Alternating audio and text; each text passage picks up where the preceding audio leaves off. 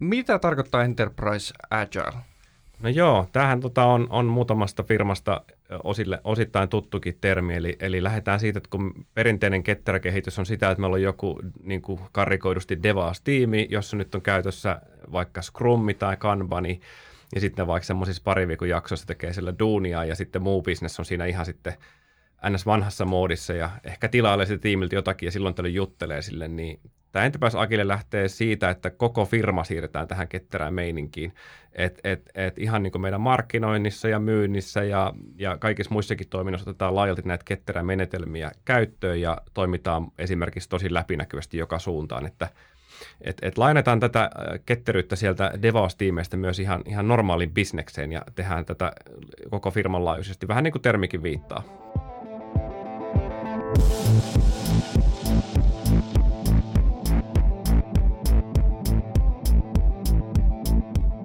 Tervetuloa OP Techipodin jaksoon, jossa käsitellään sitä, että miten Enterprise Agile muuttaa finanssimaailmaa.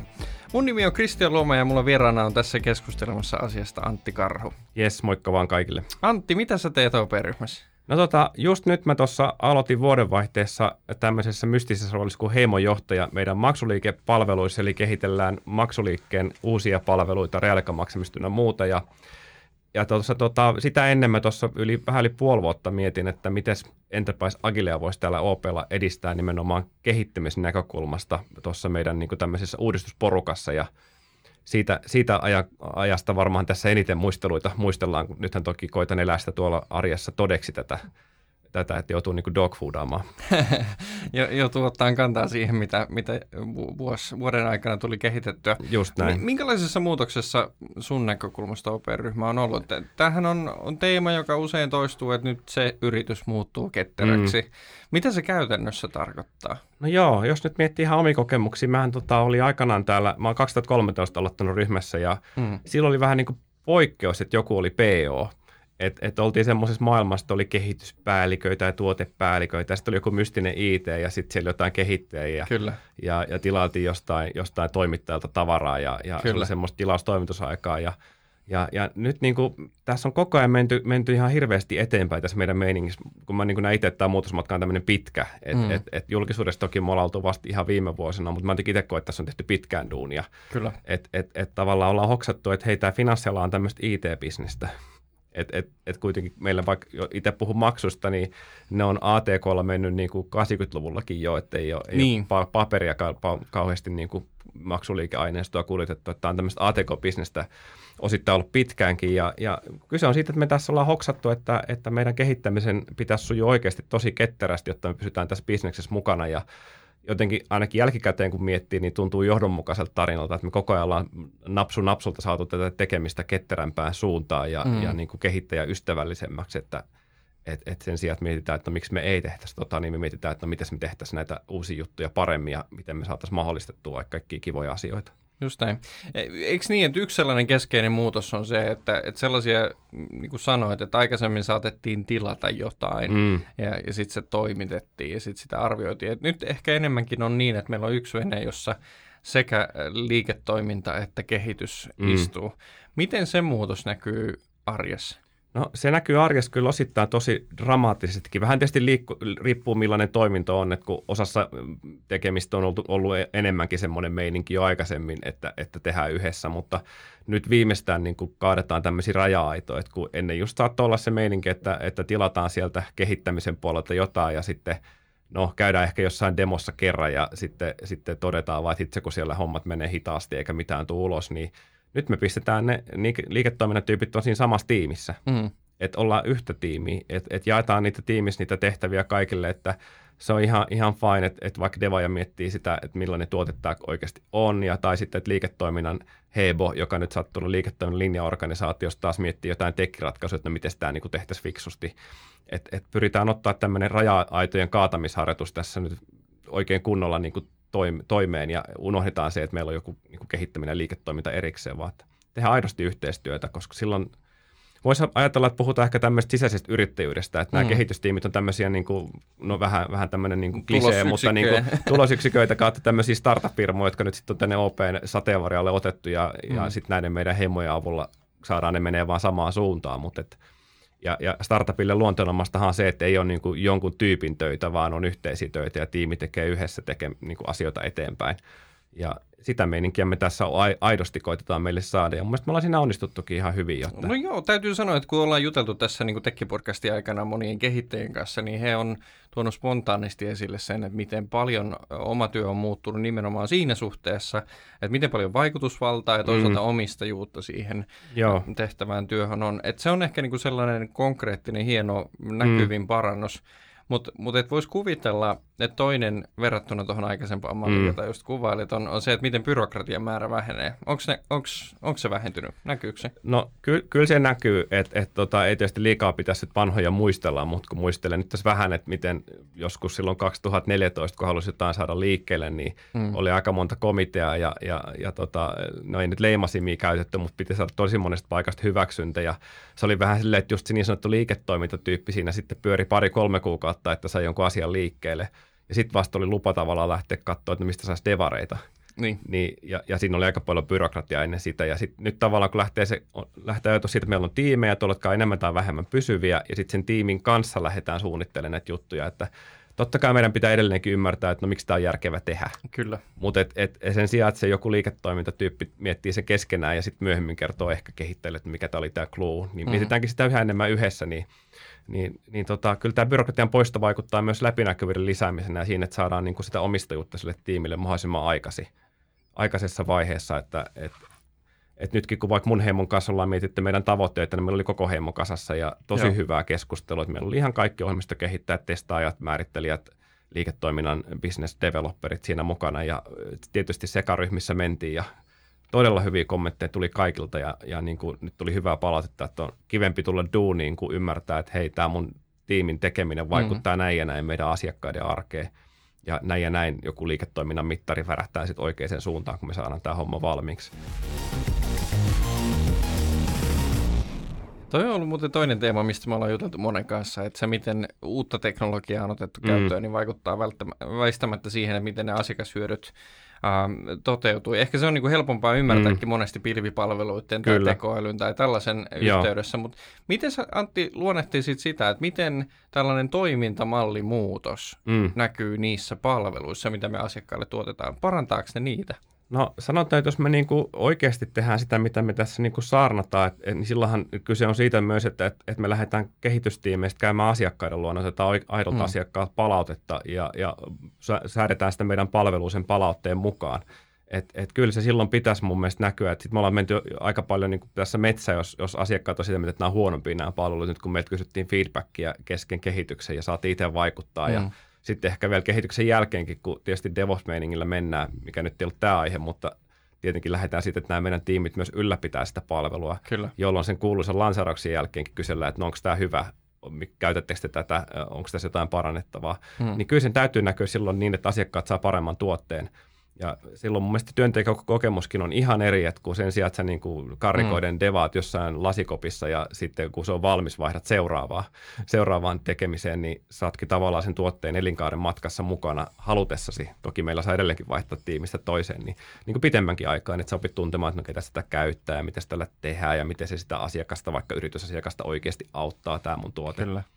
Niin kyllä sen täytyy ja tietysti tuossa, kun mainitsit näistä uusista teknologiasta, niin tietenkin tämä on se, missä meidän niinku oppimisen paikka, mistä tämä pitää sekoittaa tämä tiimi. Et kun ei meidän niinku liiketoimintatyypeille niinku klassisesti välttämättä ole mieleen, että no miten siellä AWS voisi nyt sitten tehdä paremmin. Että ajatellaan, että no kun siellä mainframessa se data niin paljon maksaa, että eihän me nyt voida pyörittää asiakkaalle mitään älykkäitä ehdotuksia, että mitä tekisit seuraavaksi, kunnes taas sitten se deva ja sanoo, että eihän tässä AWS on tämä valmis kikkari, että tehdään tällä. Just näin. Jolloin se vuoropuhelu on ihan eri. Meininkin, kun on se sama tiimi, yksi tiimi, mistä tämä homma tapahtuu. Kyllä.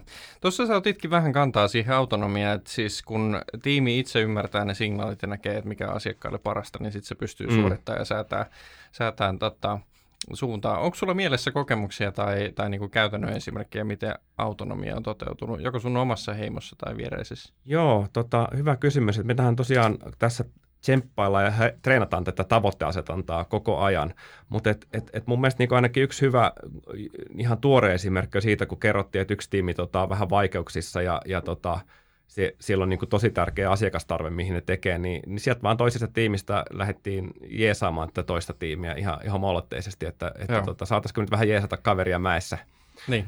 Ja muutenkin niin kuin, kyllä nämä tiimit keksii keinot, että kun antaa tavoitteet ja luottaa siihen, että mitä siellä tiimeissä on, että siellä on hyvät tyypit, että sen takia se tiimi on valittu, että siellä on hyvät tyypit, niin se luottamus siihen tekemiseen kun on, niin sitten sieltä löytyy niitä keinoja. Et vaikka tuossa, kun me pistettiin reaaliaikamaksua tulille tuossa viime vuonna ja siitä onkin ollut paljon juttua. Niin onneksi olkoon, taisi olla ensimmäisiä Euroopassa. Ensimmäisiä joo, ja Suomessakin ollaan niin kuin lähtevien puolella ekoja, niin siinä tiimissä on aika paljon autonomiaa tässä meidän ketterän muutoksessa. Et siinähän oli päivämäärä, johon piti niin kuin päästä. Se oli annettu, kun se tulee tuolta näitä regulaatiotahoiltakin, että tiettynä päivänä saa mennä vaan liveksi, semmoista meillä löytyy. Niin kyllä se tiimi vaan sitten tsemppasi ja löysi ne keinot, ja meillä oli siellä niin kuin viikon välein niin kuin tämmöinen niin kuin esteiden poisto palaveri, no ehkä palaveri huono sana, mutta palaveri kuin palaveri, ja jos oli itse mukana ja ei ollut mitään johtoryhmiä enää, ja paljon läpinäkyviin sieltä tiimeistä tuli sitten ne esteetkin esille, ja hyvin, kun siinä oli monta tiimiä aina kasassa tämmöisessä niin kuin PO-synkka-meiningillä niin mentiin, niin tiimit auttoi toisiaan niiden esteiden poistossa, ja siinä oli vielä monta heimoakin mukana, mutta ei se haitannut.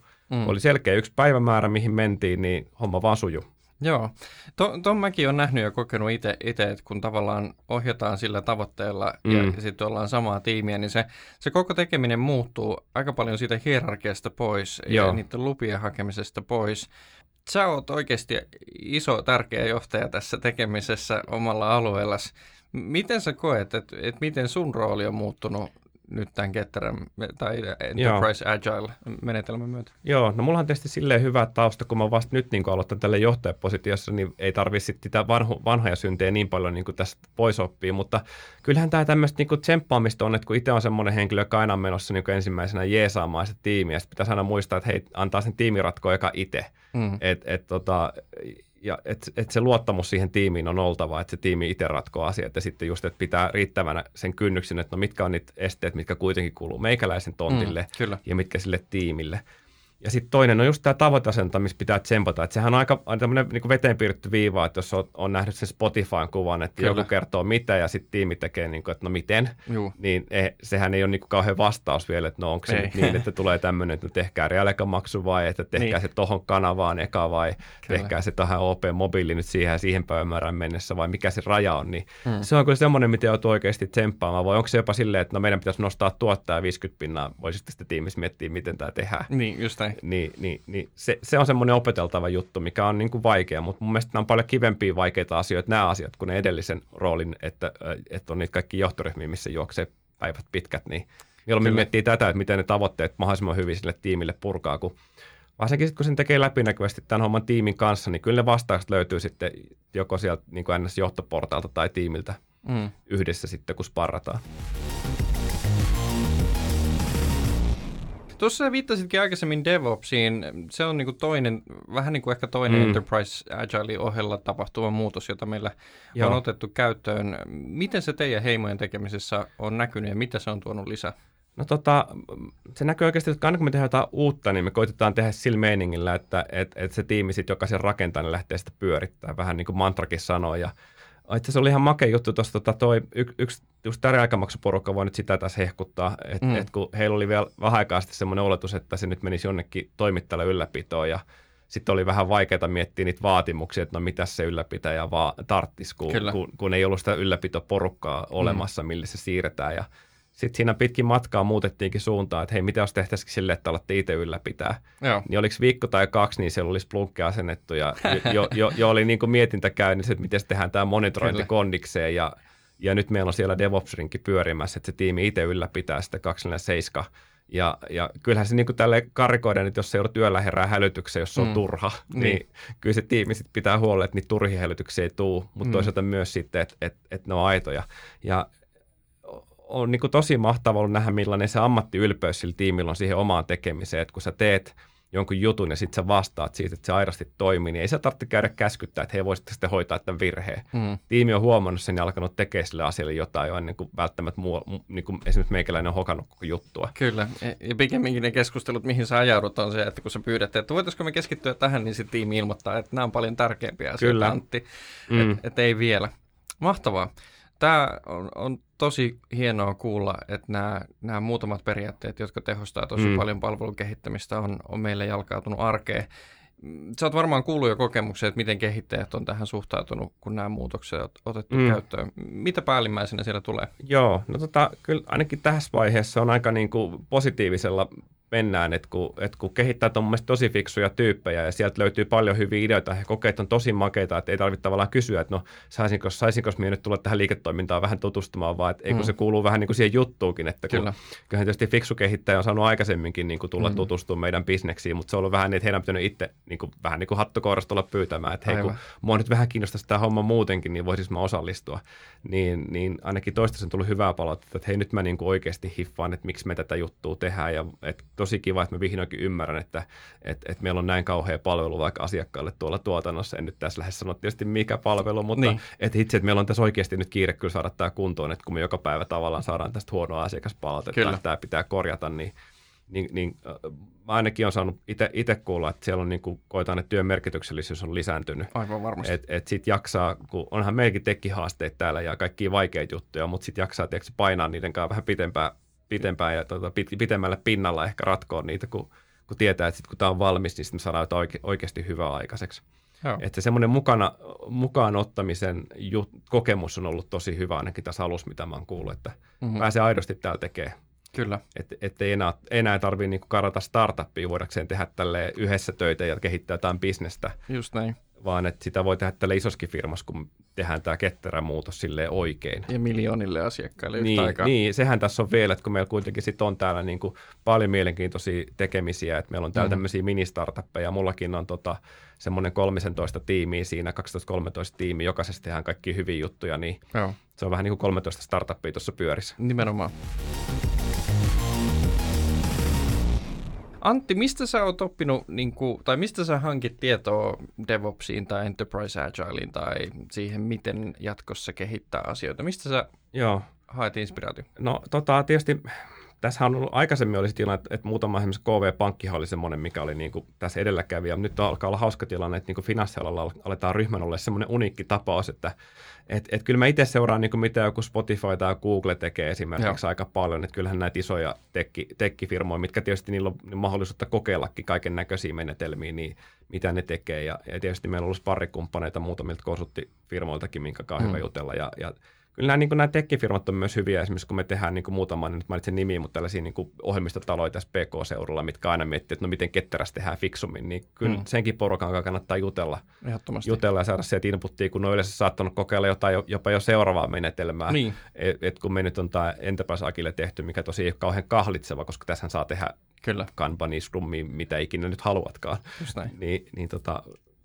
Kyllä näitä pyrkii tässä seuraamaan. Tietysti nyt meillä on aikamoinen duuni, että saadaan tämäkin nyt toimimaan, mutta ketterässä on aina se juttu, että kun meilläkin törmäsi tähän, itsekin tunnustan, että kun toukokuussa kysyttiin, että tuutko se kehittää ketterää sinne teidän toimintoon, että eka kommentti, että mehän ollaan jo ketteriä. Niin mun mielestä se hoksautus on tässä, että pitää hokata, että ketterä on semmoinen prosessi, missä aina haluaa parantaa. Just näin. Että ei se oikeastaan ikinä valmis, että jos halutaan toimia fiksusti. Että tämä ketterä sana ainakin vähän herättää intohimoa, että puhutaan nyt ketterästä vaan siitä, että tehdään vaan fiksummin duunia. Niin, nimenomaan. Mutta mun mielestä nyt tällä hetkellä on meillä vielä vähän niin kuin synonyymit toisilleen. Just näin. Et paljon voi oppia monesta eri suunnasta, miten tehdään fiksummin työtä. Että ihan niin kuin perinteinen johtopustutkimuskin, sieltäkin ihan hyvin löytyy asioita, että mikä on niin kuin työn merkityksellisyyttä ja miten se työimo syntyy. Että ei se on niin kuin toisaalta myöskään se pelkkä ketterä menetelmäkehitys jengi, jolta tätä voi oppia, vaan ihan niin kuin normaalilta niin kuin johtamisen tutkimusporukaltakin löytyy inspiraatiota. Täsmälleen. Antti, jos joku nyt on inspiroitunut tämän podcastin perusteella silleen, että nyt haluaisi liittyä johonkin 13 startupista sun heimossa tai sitten mahdollisesti haastaa sun näkemystä siitä, että mikä on niin kuin seuraava joustava ketterä tapa toimia, niin mistä sut saa kiinni? No tietysti muthan tavoittaa vaikka tuosta linkkarin kautta voi laitella viestiä, että ihan hyvin. Ja tietysti antti.karhu@op.fi mailiosoitteeseenkin voi laittaa, jos joku nyt oikein herätti intohimoja. Että ihan saa haastaa, jos tässä joku asia jää mietityttää tai kiinnostaa OP:lla työskentely. Ja sitten meillä on tietysti op-ura.fi muistaakseni tämä meidän saitti, missä on sitten kaikki meidän uramahdollisuudet näkyvissä. Että tiedän, että meillähän on nyt tässä kovat kampikset menossa, halutaan tänne devareita meille myös töihin, että totta kai me tehdään myös kaikkien niin kuin yritysten kanssa tätä DevOps-hommaa, mutta halutaan myös omaa riviin DevOps-jengiä lisää. Niin, aivan mahtavaa. Niin paikkojakin on kyllä varmasti auki, jotka on tosi mielenkiintoisia, joita kannattaa käydä tsekkailla, jos tämä yhtään herätti mielenkiintoa tämä höpötys, mitä me tehdään. Ja meitä saa tosiaan kysellä myös mun tyypeiltäkin, että pitäisi näyttää niin paikkansa tämä, mitä mä tässä juttelen. Nimenomaan, se on ehkä niinku terveempää kuin lähestyä sua. Joo. Hyvä homma. Antti Karhu, kiitos haastattelusta. Jes, kiitos. Kiitos paljon.